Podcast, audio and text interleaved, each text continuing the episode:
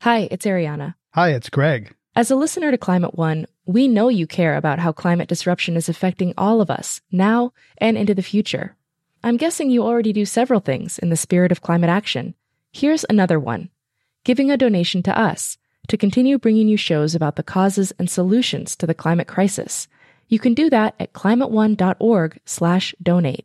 We offer all our podcasts and radio shows for free, but it takes time, effort, and resources to produce new episodes every week. When you give, you'll help us pay for the talented staff, equipment, and materials we need to make the show. And you'll join a group of other dedicated funders and community supporters who keep Climate One on the air. If you're inspired by the guests and conversations we curate, please consider making a gift today at climateone.org/donate. Thank you for your support and thanks for listening. How will we power our future? Can we create a healthy and clean economy? Climate One at the Commonwealth Club is at the forefront of the global debate about energy, economy, and the environment. Bringing together the brightest and most provocative leaders of our time, Climate One is the place where big ideas get heard. With thoughtful and insightful discussions on policy, business, science, and culture, Climate One founder Greg Dalton gets to the heart of the matter. It's our future. It's time to come together. Welcome to Climate One at the Commonwealth Club. I'm Greg Dalton. Eight years ago, California regulators and automakers pulled the plug on the first modern electric cars. This year, electric cars are rising again.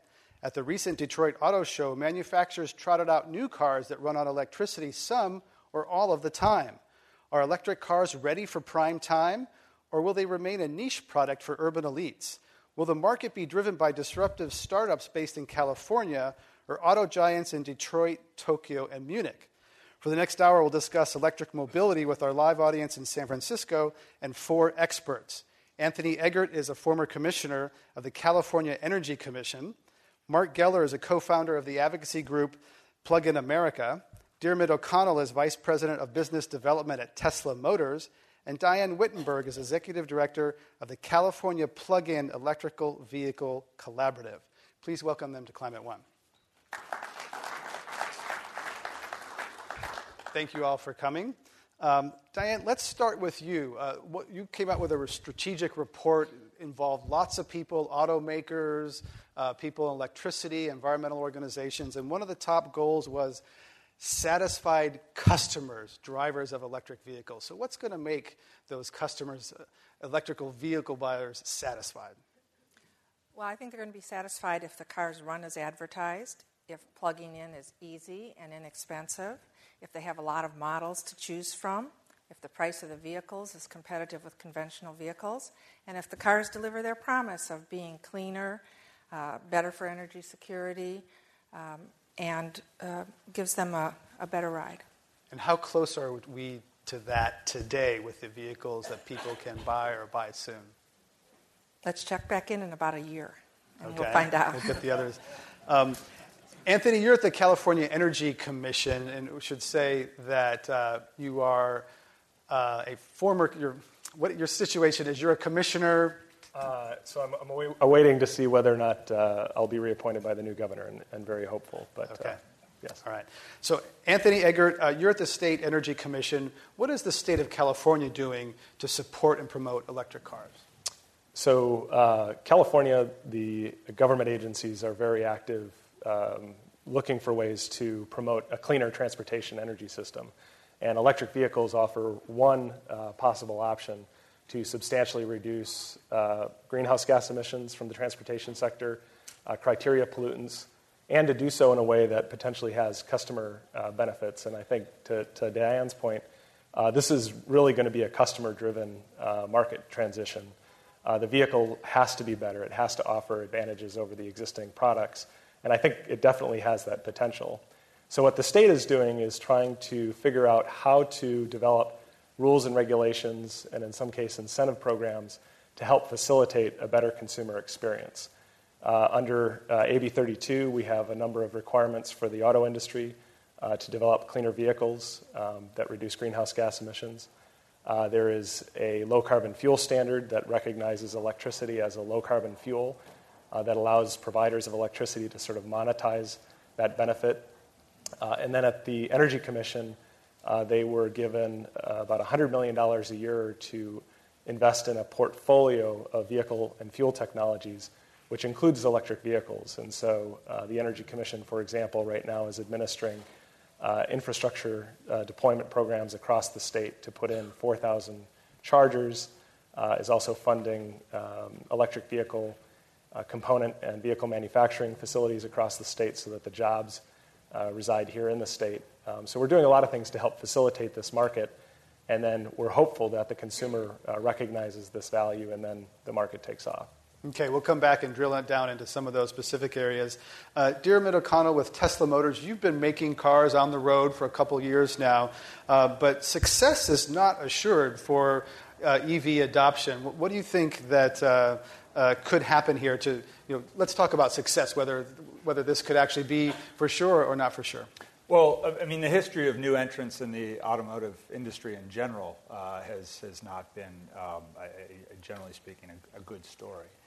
Um, however, I think that in the past, uh, new entrants haven't uh, leveraged significantly new technology. Um, and that's, I think, the real promise uh, and the opportunity uh, of this technology suite in general. And it's certainly the strategy that we're taking uh, with respect to how we're, we're, we're, coming into the market. We've focused first and foremost on optimizing uh, an electric, uh, an all-electric battery uh, powertrain.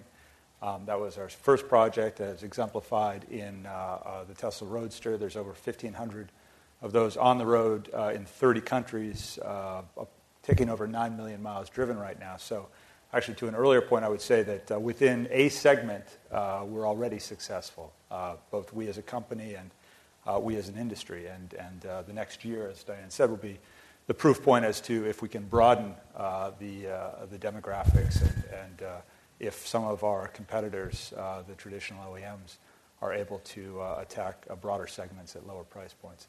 Um, but uh, so that, that, segment is sort of the high-end roadster, yeah, a luxury mean, car for someone yeah, who can drop. Absolutely, and and actually to to, to uh, jump off uh, Anthony's point, uh, I might disagree with his point that this tech, that these cars need to be better, but they at least need to be as good as uh, what they are competing with, and and that was the explicit intention with the Tesla Roadster was to build a car that competes on uh, all sorts of performance characteristics, handling, acceleration, with other uh, cars in that $100,000 plus uh, category, sometimes known as supercars, but certainly known as high end performance cars. So we have to compete with Porsche 911s in, in, that, in that category in which we compete. Um, and as we move into our second vehicle, a higher volume, lower price vehicle, the Model S, we're going to have to compete with other vehicles in that uh, price segment. So um, uh, it's a premium sedan, and it's going to have to have all of the fit, finish, uh, uh, ergonomic, and, uh, and other elements that uh, people in that category uh, have come to expect, and those are significant expectations. But um, indep- we, our, our, philosophy, I guess, is that we build great cars, um, and uh, it, it's sort of an added benefit to, uh, to the particular customer that they're getting a zero emissions, uh, uh, oil free powertrain um, as, as a bonus. Mark, you're um, part of a group of advocates that actually think that the pollution and the, the environmental aspects are very important. Um, what do you think is going to be really important for uh, EVs to go from the sort of small niche market to go mainstream? Well, I think what we're seeing is what will take them mainstream, which is that, as we've had for quite a long time, the demand for the vehicles is greater than the supply. We're often, we hear about a chicken and the egg and an egg question, and I think we've always had a chicken question. It's been a question of supplying enough vehicles for people. Certainly, through this year, it would appear that Nissan and uh, Chevrolet have all but sold out of their first 30, 35,000 uh, vehicles with the Leaf and the Volt. And so it seems to me that sort of the customer is ready. There are customers who are ready for it uh, as a zero emission experience. There are customers who are ready for electric and plug in hybrids for uh, many different reasons. But it's really an issue of getting the cars to market. And I think that what will it will take, what will, what will move consumers to be interested in these vehicles is their neighbor's vehicle. When the consumers who are a little bit slower to adopt experience what their neighbors have experienced, then we can move forward. And I think that will prod car makers to make more cars, prod the government to continue good policies, to continue incentives to make sure that the cost of the vehicles is not much greater than it is for, for uh, a gas vehicle. Diarmuid, is that right? It's a supply issue. But the demand's out there. If you guys could make more cars, people would buy them. You meaning automakers? Yeah. Again, uh, to a degree. Let me let me give you a perspective. I mean, uh, this is hardly a philanthropic endeavor. Uh, that which we've taken on, or anyone else should take on in this in this area. We're brutally businesslike in the way that we're we're going about doing this. In fact, developing a high-end car was a way of uh, capturing some margin um, uh, and making it uh, something that would attract investors, and that's the point. Um, automotive, automotive programs are very expensive. We happen to do them in a very capital efficient fashion. Um, but for, a, uh, uh, uh, for one of the OEMs, uh, our, uh, the, the, term of art in the industry for companies like GM and Ford and BMW and so forth, to take on a, a, significant car program is a multi billion dollar endeavor. And unless you've got market signals that says that there's going to be demand out there, then you're not going to make the decisions around supply, which are all about allocations of capital um, whether internal or, or external. So, uh, yeah, I think that we're in a phase where uh, whatever can be done to, uh, to bring these vehicles into the market to demonstrate that there's significant volume and that there's excess demand over supply is going to be the signal necessary for the industry to take the next step and go from where they are, which is uh, adapting and converting existing platforms um, to, to electric powertrains, um, to pursuing full-on uh, electric uh, power, elect, you know, vehicle platforms and chassis that are optimized for, for an EV drivetrain, such as we're doing with our second car, uh, which is different from the Chevy Volt, which is in some respects a, a Chevy Cruze, um, electrified or range extended, the Nissan Leaf, which is in some respects a Nissan Versa, mm-hmm. electrified. Um, we have the opportunity because we come to the business from a different perspective of um, of reimagining the vehicle. Say you've, you've, got an electric powertrain, it's got certain properties. You can put the battery low, which is, improves the center of gravity. It increases the, the volume inside the car for passengers, for, uh, for, uh, for luggage. Um, uh, so you do those sorts of things. But for a major manufacturer to look at 100,000, who needs to see 100,000 units of volume in order to justify the, the, the sort of investment I'm talking about that we're pursuing, you know, it's, it's there's got to be a, a, major market signal uh, or, or, significant market signal. And a key market signal is, is cost. So let's talk about cost because electric cars cost more. They're more expensive. They're, right now, they're still a, a, premium product. What, what can be done to, to drive down the cost? And, and uh, Diane, you, you looked at this recently. I mean, are battery costs coming down significantly? I think the projection is that they're coming down significantly, and that's the key to uh, a well priced car. So if today a battery is what seven hundred and fifty dollars uh, per per kilowatt, hour, yep. yeah. The projection is two hundred and fifty dollars, and I think that uh, you know Diarmuid would know these numbers better than I, but I think there's clear expectation by the automakers that they're going to get there and beyond. So, in fact, Deutsche Bank recently, I think they they revise their projections. Diarmuid, you mentioned this to me, that they revise their projections for, for further, the cost of batteries are dropping further than Deutsche Bank uh, right. predicted just, just a year ago. I would just note, yeah, uh, that's, that's true, and I'd refer you to Deutsche Bank and, and their analyst, uh, Rod Lache, is one of the best uh, and uh, um, most accurate in this arena. Um, but uh, the, the, the cost per kilowatt hour metrics that, that Anthony just referred to are significantly better uh, already uh, than, than that which is sort of publicly understood. Um, we don't talk about, you know, publicly about what our advantage is in that respect, but uh, we are, uh, we're, we're already well beyond um, the numbers that are publicly projected at the high end and approaching the, the target numbers on the low end. Because we've seen the price of photovoltaics, we all know, has gone down by 50%. percent mm hmm Are we seeing the same order of magnitude in batteries? Are they really dropping? Well, you know, I'd like to stay on, uh, you know, hard metrics. Uh, what we've publicly uh, said is based on uh, empirical evidence and historical data, the, um, uh, the drop, the, the increase in energy capacity uh, of the sorts of cells that we work with has been 8% year over year for the past 10 years, and that's steady state improvement. that's not technology limited, so I think we could see that continue to, to improve that energy density improvement is a good proxy for cost down. So Okay. you could think about 8% year over year.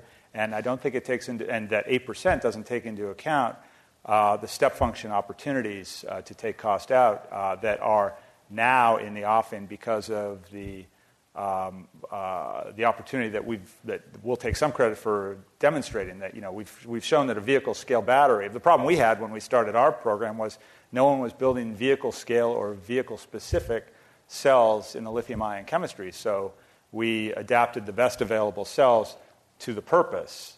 Um, having demonstrated that there was demand for these vehicles, and with some of the other OEMs coming in, uh, there's now a great deal of investment going into cell technology, and I think that it's reasonable to assume that we'll get step function increases in both energy density, uh, so kilowatt hour storage per unit, and then uh, in parallel, um, uh, cost improvement.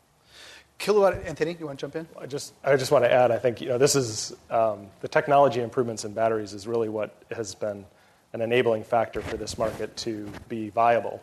Um, that coupled with the economies of scale that we've been able to achieve through the deployment of hybrids on things like electric motors, inverters, controllers, um, which will be part of the electric vehicle platform, uh, really gives us sort of a, a path, a technology and, and uh, cost path to making these vehicles uh, price competitive.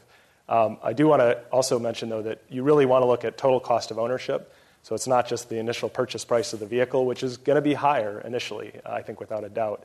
Um, but the fact that we can take advantage of low cost electricity, uh, you know, rough uh, numbers are, um, you know, we have about $3 a gallon gasoline going up at about 10 cents a kilowatt hour uh, for electricity. It's about a dollar a gallon equivalent when you take into account the efficiency of the vehicle. And utilities are now offering um, interesting time of use options, which could allow that number to be even lower. And so when you factor all that in and look at the total cost of ownership, I think this can be a, a very competitive technology. But that's a hard thing to do.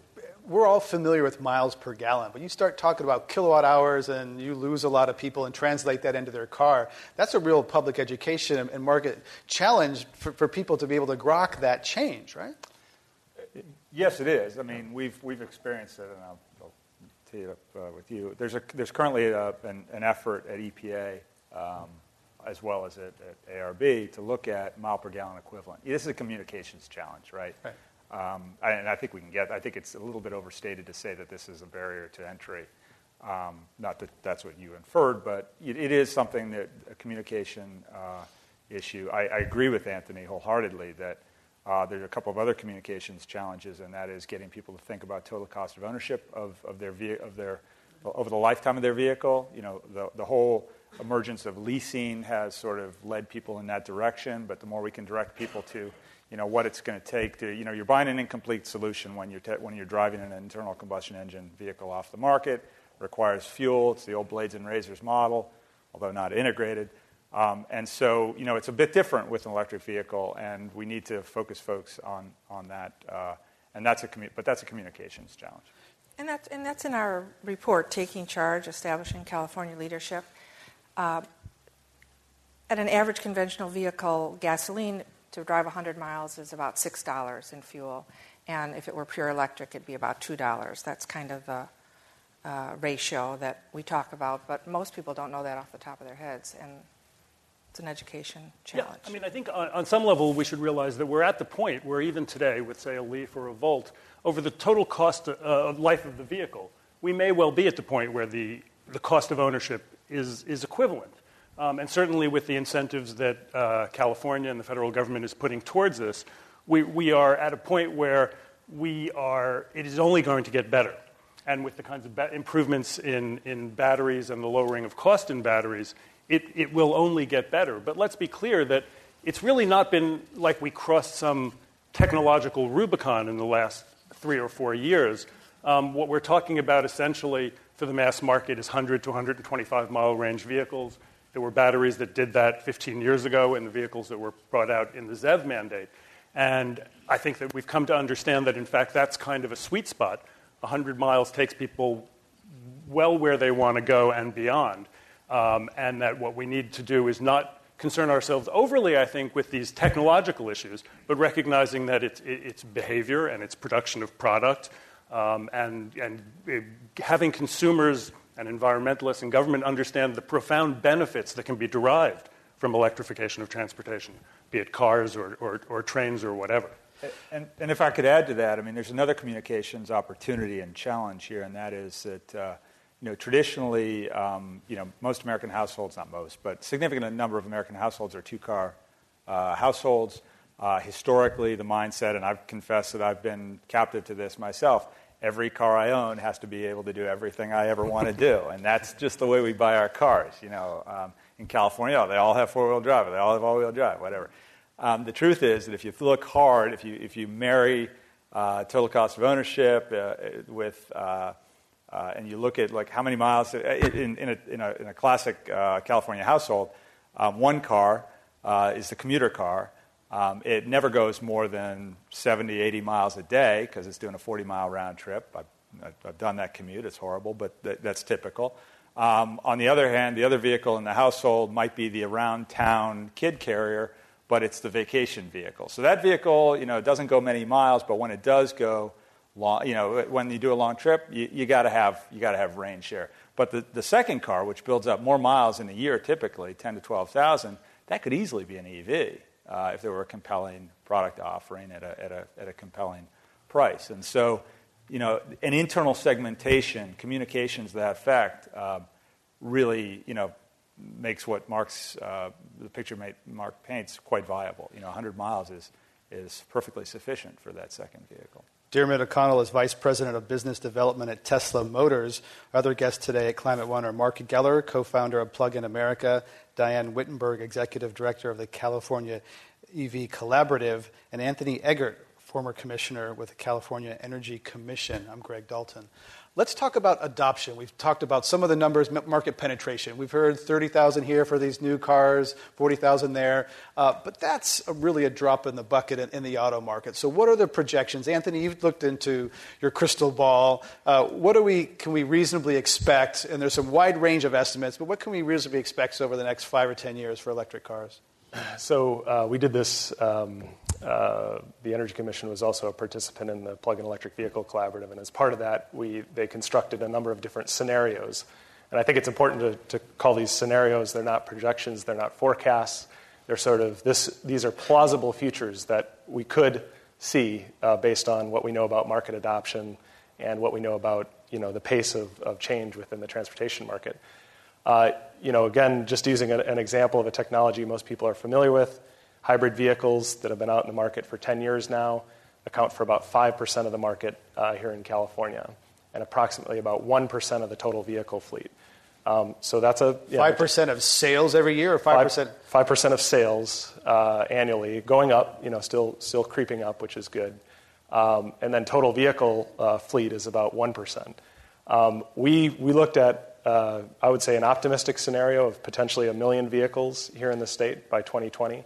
Um, and I think that is, that is plausible, but it's very aggressive.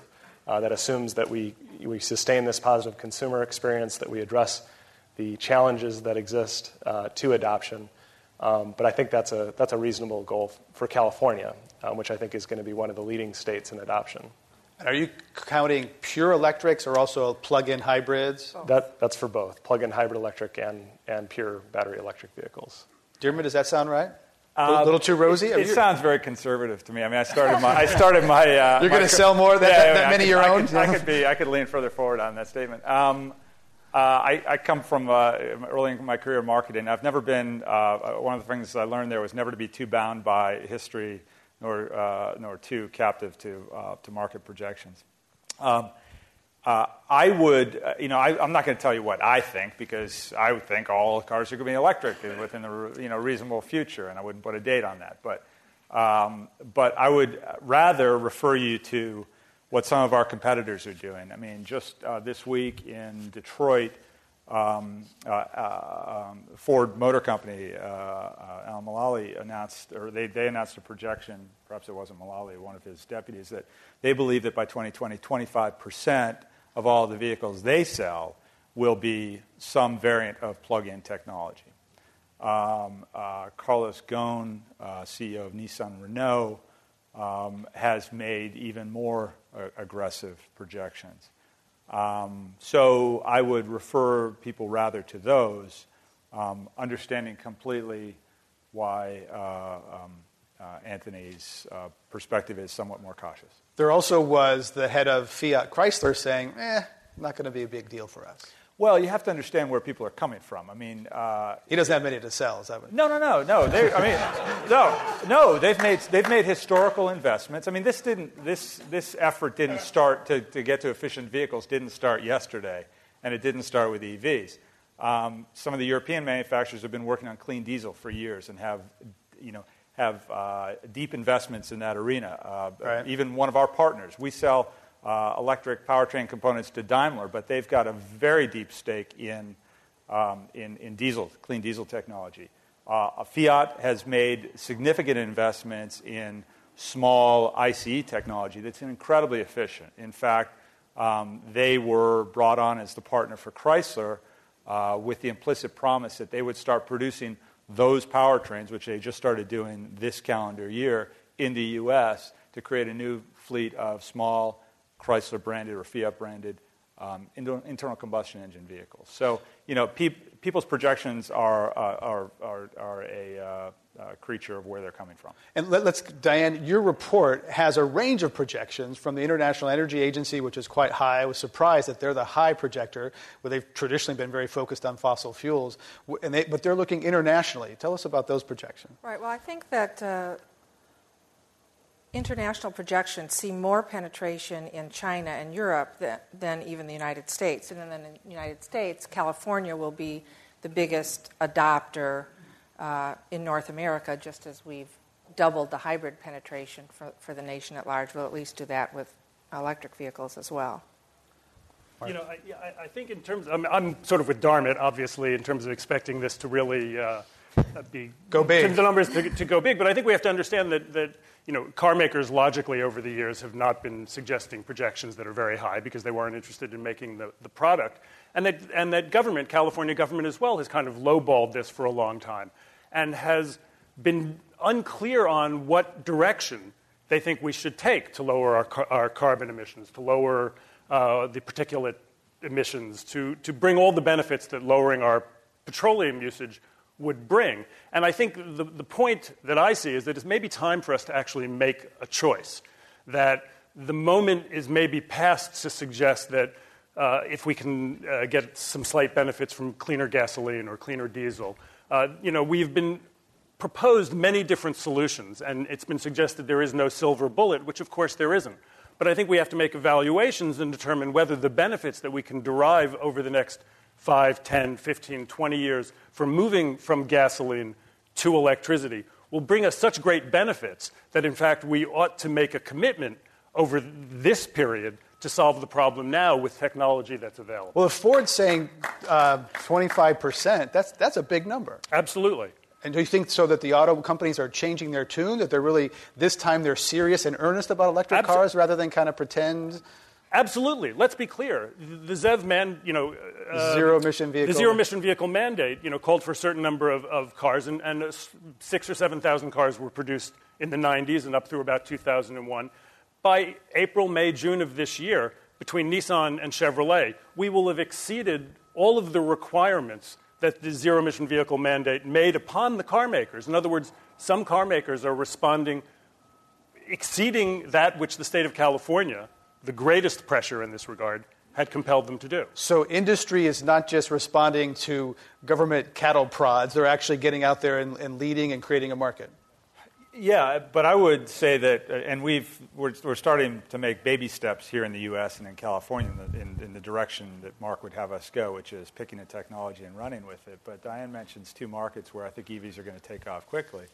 Um, and one is, one is Europe, and, and two is China, and yeah. for, for different but similar reasons. And that is that, you know, in, in Europe, historically, especially coming out of World War II, they recognized uh, in a very acute way that they had a, uh, um, a deficit as far as uh, available sources of oil and gasoline, and so they, they, uh, they priced uh, gasoline, they priced in the externalities in gasoline, uh, and that's given the, uh, the suppliers the necessary signals to make the investments in, in efficient vehicles. Vehicles in Europe tend to be smaller, they tend to be much more efficient in terms of uh, miles per gallon or miles per gallon equivalent. In China, Um, a similar situation, uh, resource poverty in, in, in with respect to oil, uh, a rising economy and adoption of vehicles, uh, and a policy tool, uh, industrial policy, um, technology by fiat, um, that says there, there shall be EVs, and so there shall be.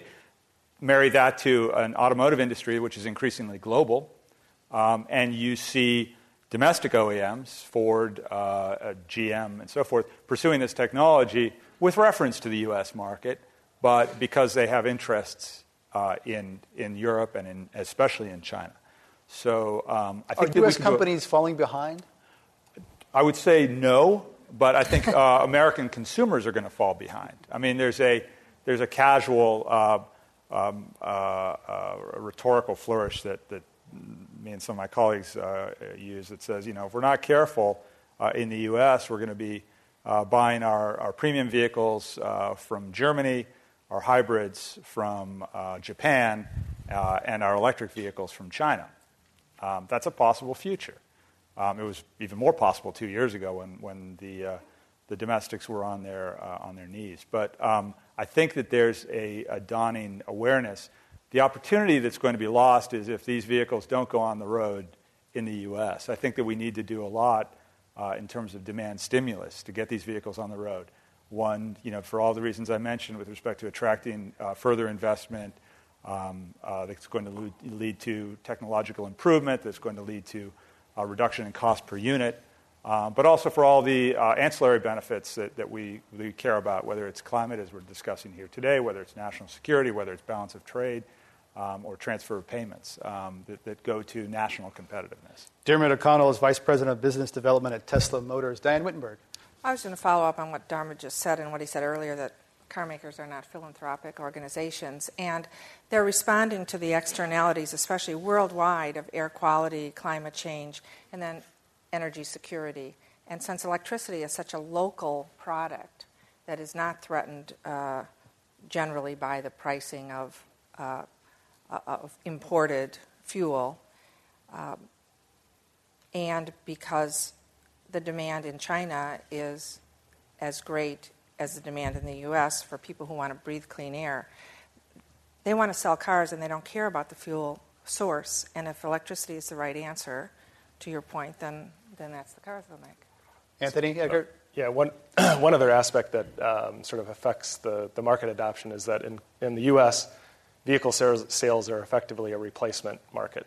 Um, there's more than one car for every licensed driver in the, in the US and typically they drive those to a particular uh, state of disrepair, uh, uh, and then they sell them into the, uh, uh, the scrap market. And so there's sort of this natural turnover that occurs, uh, and that is one of the constraints that they don't have in, in markets like China and, and other parts of Asia, where it's really an expanding market. And so you've got new, new customers coming into the market for the first time. Um, you know, they're not sort of wedded to particular technology choice. They're looking for a mobility service that gives them what they need at a reasonable price. And so the, the potential certainly um, exists much more there. I, I, did want to respond to one point that Mark made. I, I don't think it's uh, really necessary nor advisable to pick winners. And I think uh, California for government a, to pick winners. Certainly for yeah. government to pick winners. And so you know the state has adopted a, um, mostly a technology neutral policy framework. Um, so the policies that I'd mentioned, the vehicle standards, uh, the uh, the fuel standards uh, don't require a specific type of technology, but they favor uh, technologies that have certain performance, like lower carbon emissions.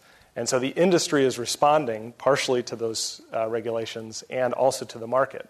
And that's exactly what we want. We want the policy to sort of uh, set the, the landscape and the framework and then allow the market to decide and the industry to respond. Anthony Eggert is a former commissioner of the California Energy Commission. Uh, let's talk a little bit about charging. Where it happens, what kind of companies do it. It's a big piece of the electrical car roadmap is, is where are those plugs and, and, and who's paying for them and who's installing them. Mark, what do you think? how should the uh, plugging infrastructure uh, roll out? Well, I think the first thing we need to understand is that um, you know, for 80 to 90 percent of the cars that are out there, people are going to be charging them at home. Uh, the first market is going to be people who have access to electricity in the United States. uh, a vast majority of people have access to electricity where they, where they park their cars. So but you just ruled out a whole bunch of people in San Francisco who park on the street. Clearly. Prius drivers included. Absolutely. I mean, you know, not every product is going to be applicable to every person uh, who, who might like it. Um, and I think over the years we will find solutions for that 50% in San Francisco that doesn't have, have a parking lot. But you don't first try and sell a product to the people for whom it doesn't fit. You first try and sell the product to the people who are craving that product and for whom it would make their life better. And in the case of electric cars, there's a huge market. Yep. Um, so I think that once we understand that most of that charging is going to happen at home, then resources ought to go there. We need public charging. We need to, we need to enable people to use the vehicles further, to uh, take electric vehicles beyond even their 100 mile range. I do this all the time with my own electric car. It's certainly, it's certainly possible. Um, but I, and, and I think we need to spread out that charging infrastructure. And I think we also clearly need to make that initial charging infrastructure serve two purposes not only enable people to, to use their cars to their maximum, but also to allow the 99% of folks who know nothing about this to have a positive experience with electric vehicles. It's not enough to see an electric vehicle in front of a, uh, an electric vehicle charger in front of an empty space at Costco. You want a car there. You want an interaction with a car owner and somebody who comes by who's skeptical. And the way to do that is to ensure that they're used, particularly in this first two or three years. So I think what we need to do is lower the barriers to using the infrastructure for the people who first get vehicles, which would mean, you know, limiting or sort of uh, uh, supporting systems that don't require charging the little payment of a dollar or two that you might charge in order to fairly assess that person um, for the electricity when of course that person is going to make the logical decision not to charge there because that $2 is still three or four times what the cost of the electricity is at home. So, Diarmuid O'Connell, do you think that uh, entities should give away free electricity to these early adopters? Let me let me come back to that uh, question. I, there's an important point that's lost when we start to talk about charging, um, and it's a, it's a it's a it's a real contrast to the previous generation of EVs in the U.S. And that is that uh, with the Tesla Roadster uh, and subsequent Tesla vehicles and almost all of the vehicles uh, EVs that I'm aware of that are coming to the market, you don't need charging infrastructure you need a plug. We've put the charger on board the cars now. So you need a plug. Regular a, old household plug. Household plug. I mean, 110 is uh, 110, 120. That's sl- the slowest way you can do it. It's better if you've got a washer dryer hookup in your garage and, and you, or in your house and you can hook up to that. But that satisfies, I mean, we've got empirical evidence of this with 1,500 vehicles on the, on the road and, and most of that data coming back to us at, you know, by customer permission telling us when people charge the truth is, we've always believed that people will charge where they sleep. You know, so um, whether that's a uh, that's their home, obviously. Um, and, uh, Unless or, they're a member or, of Congress, they might be sleeping. Yeah, exactly. Well, yeah. And then there's hotels, right? Okay, for whatever purpose. Uh, uh, there's hotels. These are logical places to start, you know, quasi-public uh, infrastructure. I believe that that the kind of charging infrastructure. I mean, people when they see when they start the conversation about charging infrastructure, they automatically think we're talking about you know, the, the, the, parking meter charger or the, the Costco charger that Mark re- refers to. I think that that's, um, that those charging uh, solutions have, um, have great signaling value, and far be it from me to, to, um, to criticize the efforts of, of, uh, of our implicit allies who are putting charging instru- infrastructure out there. But we believe corporately that most people are going to charge predominantly where they sleep, um, and then maybe secondarily where they work. So the Department of Energy spent what a couple hundred million dollars putting charging uh, infrastructure in San Diego and different places. Is that money not well spent? I try not to make political statements in forums like this, but I would stick to my previous comments. Thanks, Diarmuid O'Connell. Um, Diane Wittenberg. Well, I would say it may not be the most efficient use of installing public charging, but you can't find out where people really want to use public charging, whether it's Costco or Starbucks or a hotel, until you put them out there and you try it. And so the next step is sort of analyzing that data and, and putting in place for the communities where, uh, where do people actually charge. Uh, we had a conversation with local governments the other day about the fact that it doesn't, it's probably not as useful if the top of your head says put it at the local mall and most of the people who come to the local mall live within 10 miles.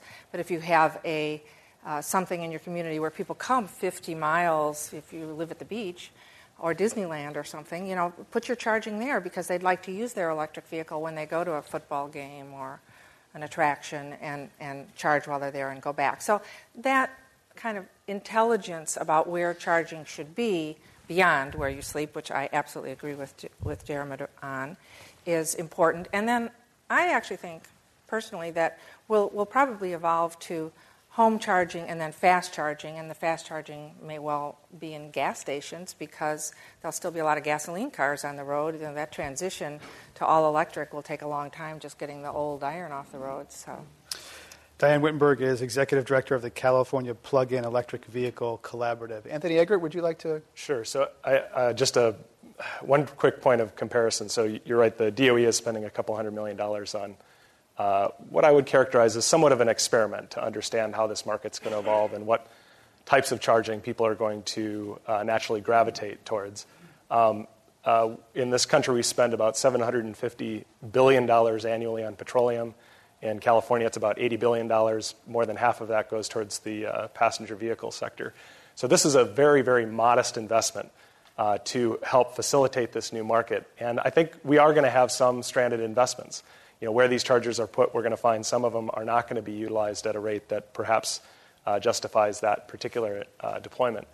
Um, the, uh, I, I, agree with, with previous commenters that uh, the most, um, uh, most of the charging will be done at home and at night, and that's actually a really good thing right. Uh, because it sort of marries up with our excess capacity or, or um, generation capacity that we can use more effectively when we fill in that valley during the evening periods.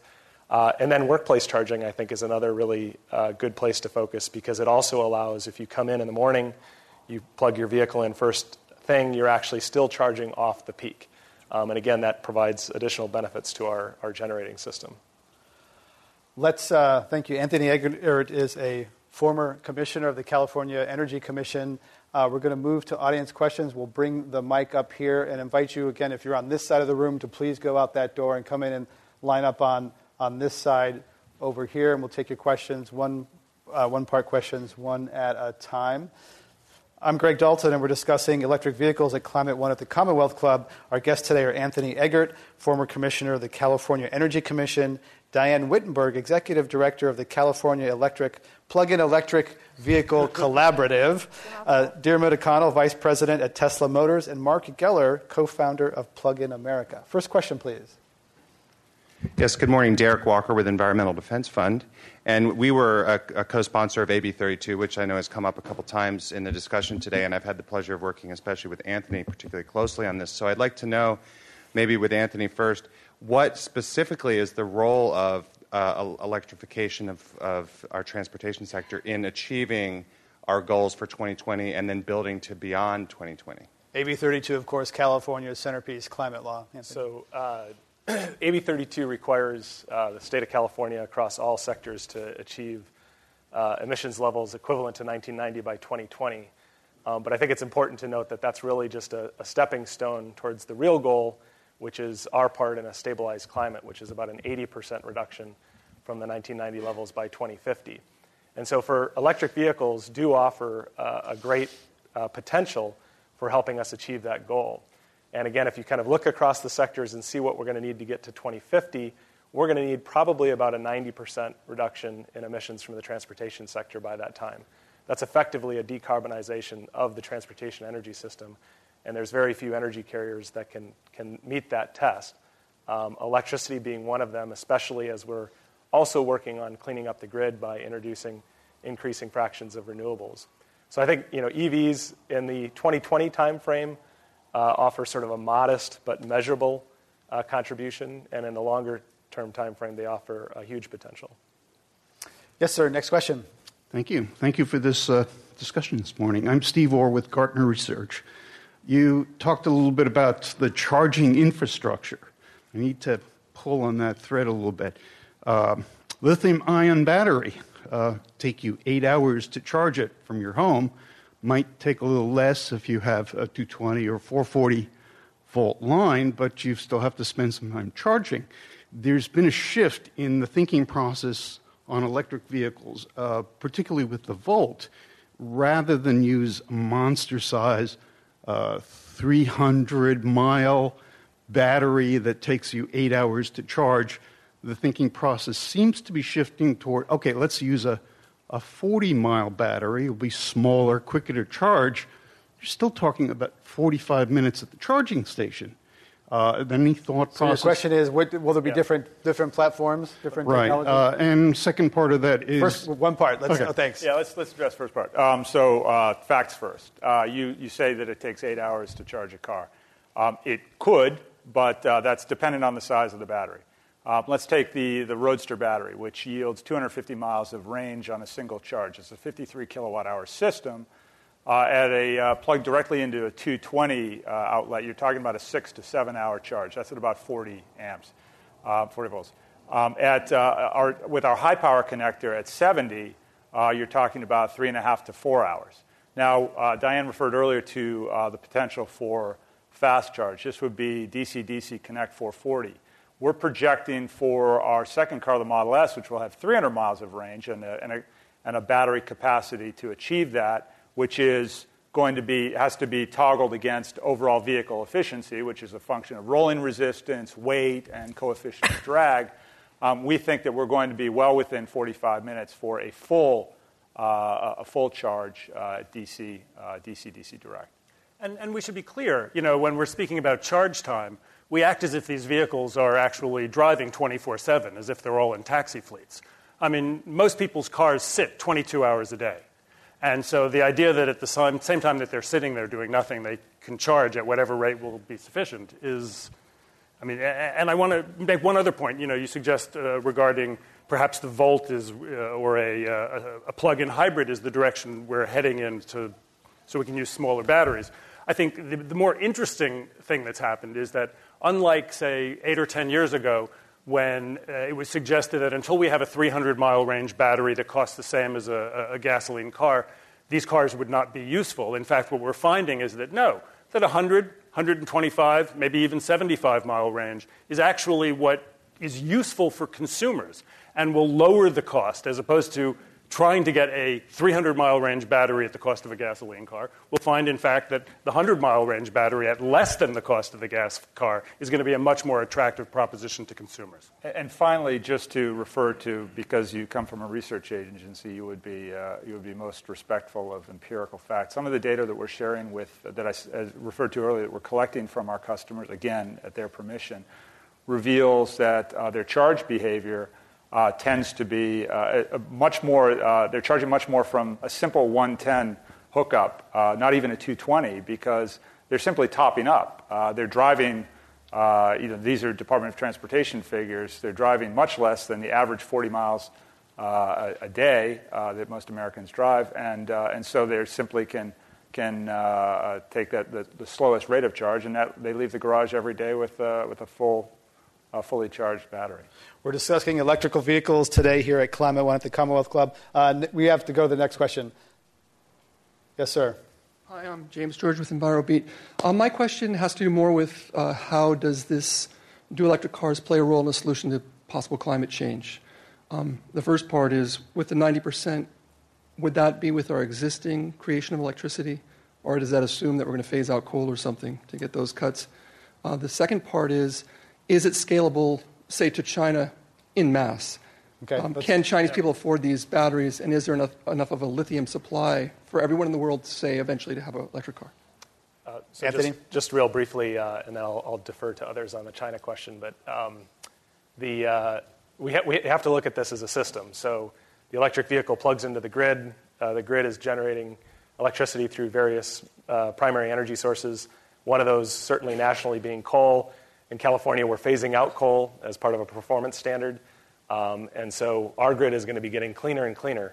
By 2020, uh, 33% will be what we call new renewables, but it'll actually be greater than half uh, uh, zero carbon or near zero carbon if you include hydro and, and nuclear. So uh, you have to look at the whole system, and, the generation has to get cleaner. Uh, at the same time, we're adopting these, these new uh, plug loads. Um, I think nationally, hopefully, we can get uh, national climate legislation back on track. Uh, I think that's going to be critical if we really want to see the, the full benefits of this technology. Um, but on the China question, I defer to others.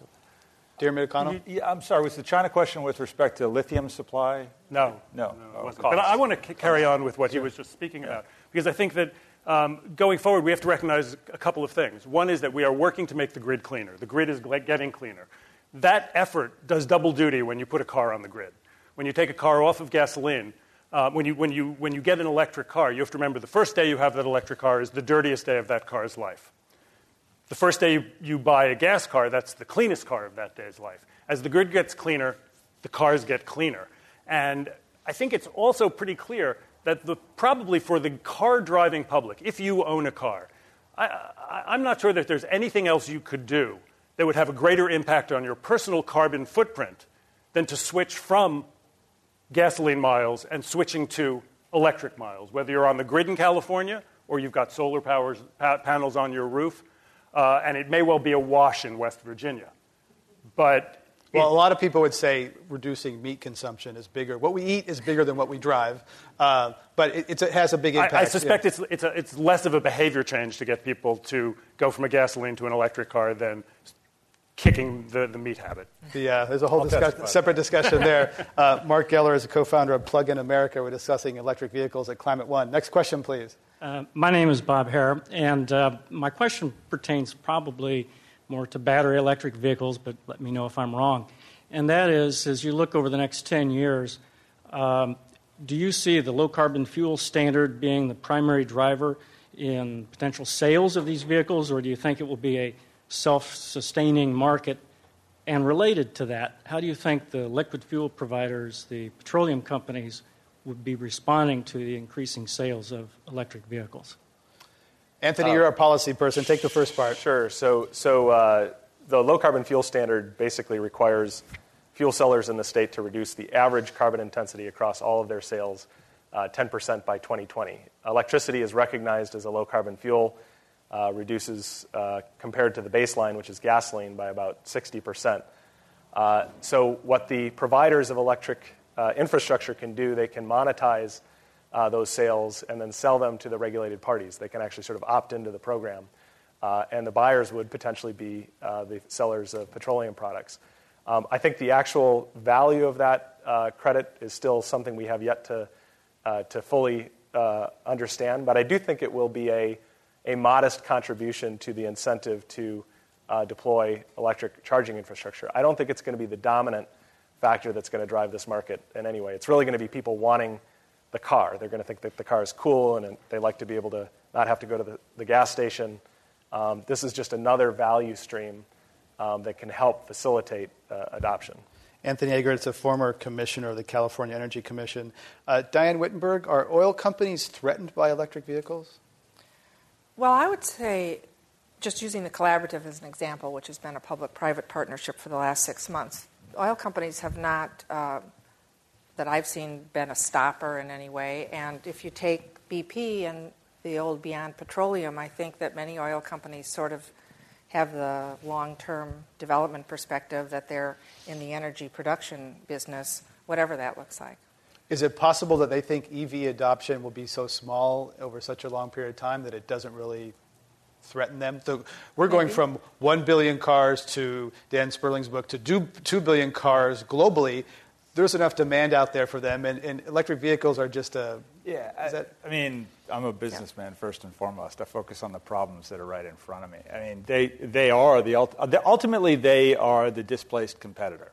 I mean, the target's on the tar- our, you know, we're targeting them even more at a strategic level, even more than than the OEMs with whom we already partner because we provide them components to, to make their EVs possible. So you want to replace oil with electricity? That's the bottom line. I mean, look, I, I mean, again, we're under the banner of climate here, but I come to this from a national security uh, point of view. Um, that's been my most recent experience prior to this. And, uh, and it's all about uh, reduction of oil intensity in our transportation sector because of the externalities, the costs and, and, the externalities associated with our dependence on oil, which is no longer, we are no longer a surplus producer it, within our lifetimes. And that's the hangover that we're all getting, that we're all getting over right now. America's just sort of, Americans are just sort of waking up to the fact that, oh, wait a second, we don't sell, you know, I mean, it's a fungible, you know, commodity. I get that. But, uh, but we, bottom line is we need to import, you know, what we need to, to continue to do what we do.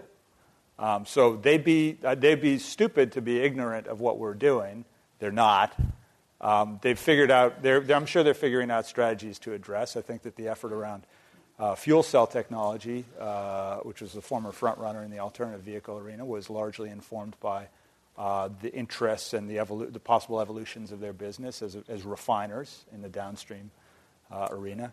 Um, but uh, yeah, at some point, you know, they're not going to, to Diane's point, you know, we haven't seen them and, and uh, yet, but I, I doubt that they're ignorant of what's going on or that they're, they're not doing anything about it. Mark and we, cert- and we, certainly did see them in the 90s. I mean, they were pretty visible in fighting the zero emission vehicle mandate at the time. And um, I would suspect one way or another they're, gonna, they're going to uh, have some impact. Um, whether they do it very publicly or not, I don't know. They have a big impact, obviously, uh, within government um, as lobbyists. And certainly, you know, uh, BP is a, is a, great example with their Beyond Petroleum. I mean, probably 99% of their business is petroleum, but 99% of their ads are, are touting solar. And there's a disconnect that we just simply need to understand. And oil companies have certainly uh, taken some stances on climate legislation to try to slow that down, et cetera. In their, in their, per, in their natural business interests. Absolutely. Yeah, not bad people. Uh, next question, please. Craig Brayburn, I'd like to uh, address a small and efficient vehicle. Uh, changing the, the focus a little bit, I stand six foot six and one half inch. Would I fit in to one of your small and efficient vehicles? Representing the tip toppers of the tall clubs of America and Europe, by the way, 10% of the population. Yeah. 5'10 for women, 6'2 for men. Will they fit in? Yes. And then we're talking about the obesity of America will they fit in?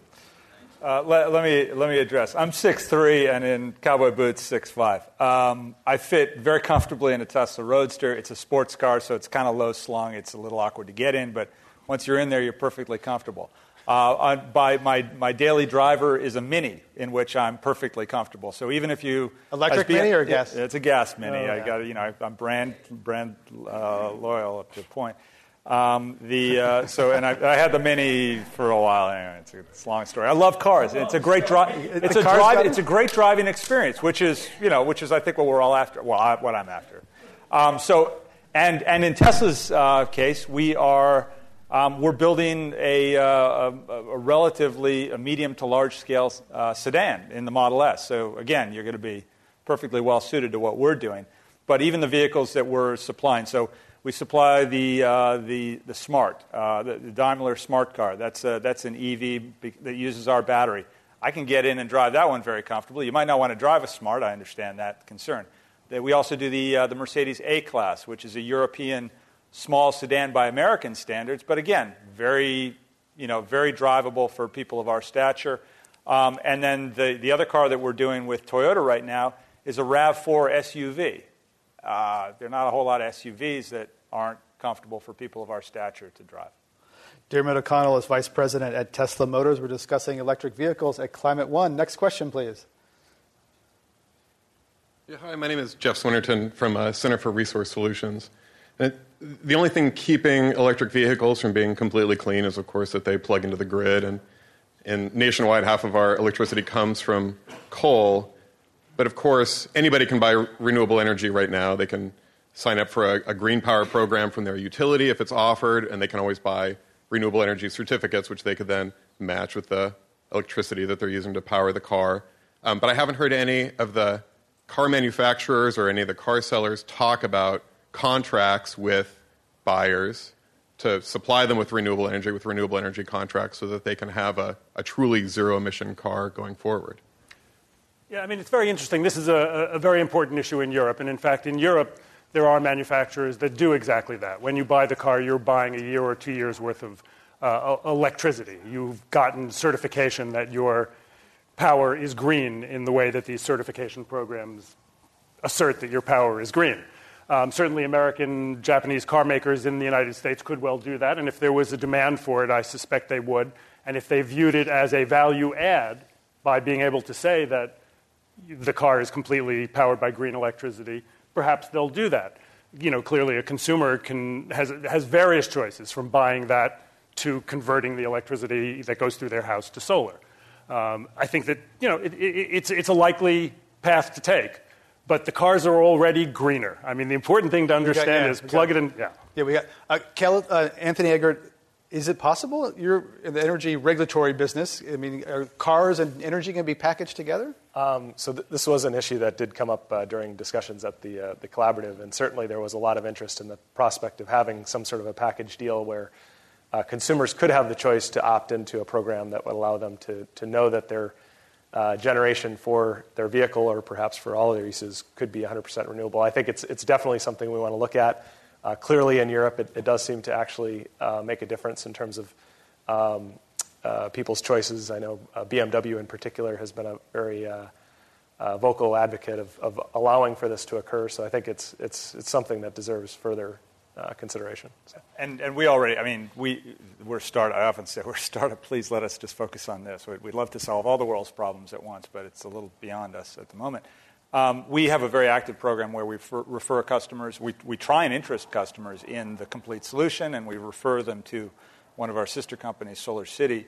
Um, and uh, many of our customers uh, uh, pursue a rooftop uh, installation. Um, our role is simply, you know, most, it's not a commercial role as much as it is simply, you know, trying to uh, trying to uh, deliver by fits. Give business to, to, the other yeah. business by, yeah, your, exactly. by your founder. Yeah, yes. um, Greg, I would just add that in the in the collaborative, I w- would say the most spirited discussion in the whole six months were the automakers ranging on that issue of is sort of end to end zero emissions important to the consumer, or how important to the consumer is it versus we just do the car. So there's that's a real uh, interesting topic. But I think you know we ought not let the perfect uh, become the enemy of the good here. And if the cars are already cleaner, yes, we want them cleaner still, but we ought not postpone interesting people in the cars because they could be cleaner still. We want them now. Uh, last question, please. Um, let's see, I, I, have a question about uh, the way the government raises money to fund uh, uh transportation infrastructure. And right now, they seem to do it through a gas tax as, as one of the ways. Sure. Now, with the uh, move to elect- electric vehicles, um, they won't be recovering anywhere near as much money. And I'm wondering if, what your thoughts are on how that uh, infra- infrastructure will be paid for. Will there be a special tax on EV owners or taxing electricity? Uh, mileage ideas, Anthony Eggert? Uh, another topic that was uh, picked up and addressed by the, uh, the collaborative, and I think um, the conclusion was that yes, eventually uh, these vehicles are going to have to pay their fair share of, of road taxes um, to be able to use the system. Um, I think the actual impact to the collection uh, for road taxes is likely to be negligible, um, you know, for the next five plus years. So we have some time to figure this out. You know, whether it's um, you know a per mileage charge of some sort that's that's taken. Um, I think there's a number of different mechanisms that could be employed. Uh, and another issue that we do have to deal with and grapple with eventually, but it's not pressing. It's not going to break the bank of the, uh, the Highway Trust Fund uh, tomorrow. So. But at some point, there'll be a change in the, in the way that transportation is taxed to keep up the roads that would be a high class problem as far as I'm concerned. yeah. yeah, let's, let's, let's, hope for that. Let's hope for that, uh, that, that to, to, be solving that problem it, within five years. Yeah. And let's end with high, that high class problem. Our thanks to Anthony Eggert, former commissioner of the California Energy Commission, Diane Wittenberg, executive director of the California Plug in Electric Vehicle Collaborative. Diarmuid O'Connell, Vice President at Tesla Motors, and Marc Geller, co founder of Plug in America. I'm Greg Dalton. Thank you all coming to Climate One today.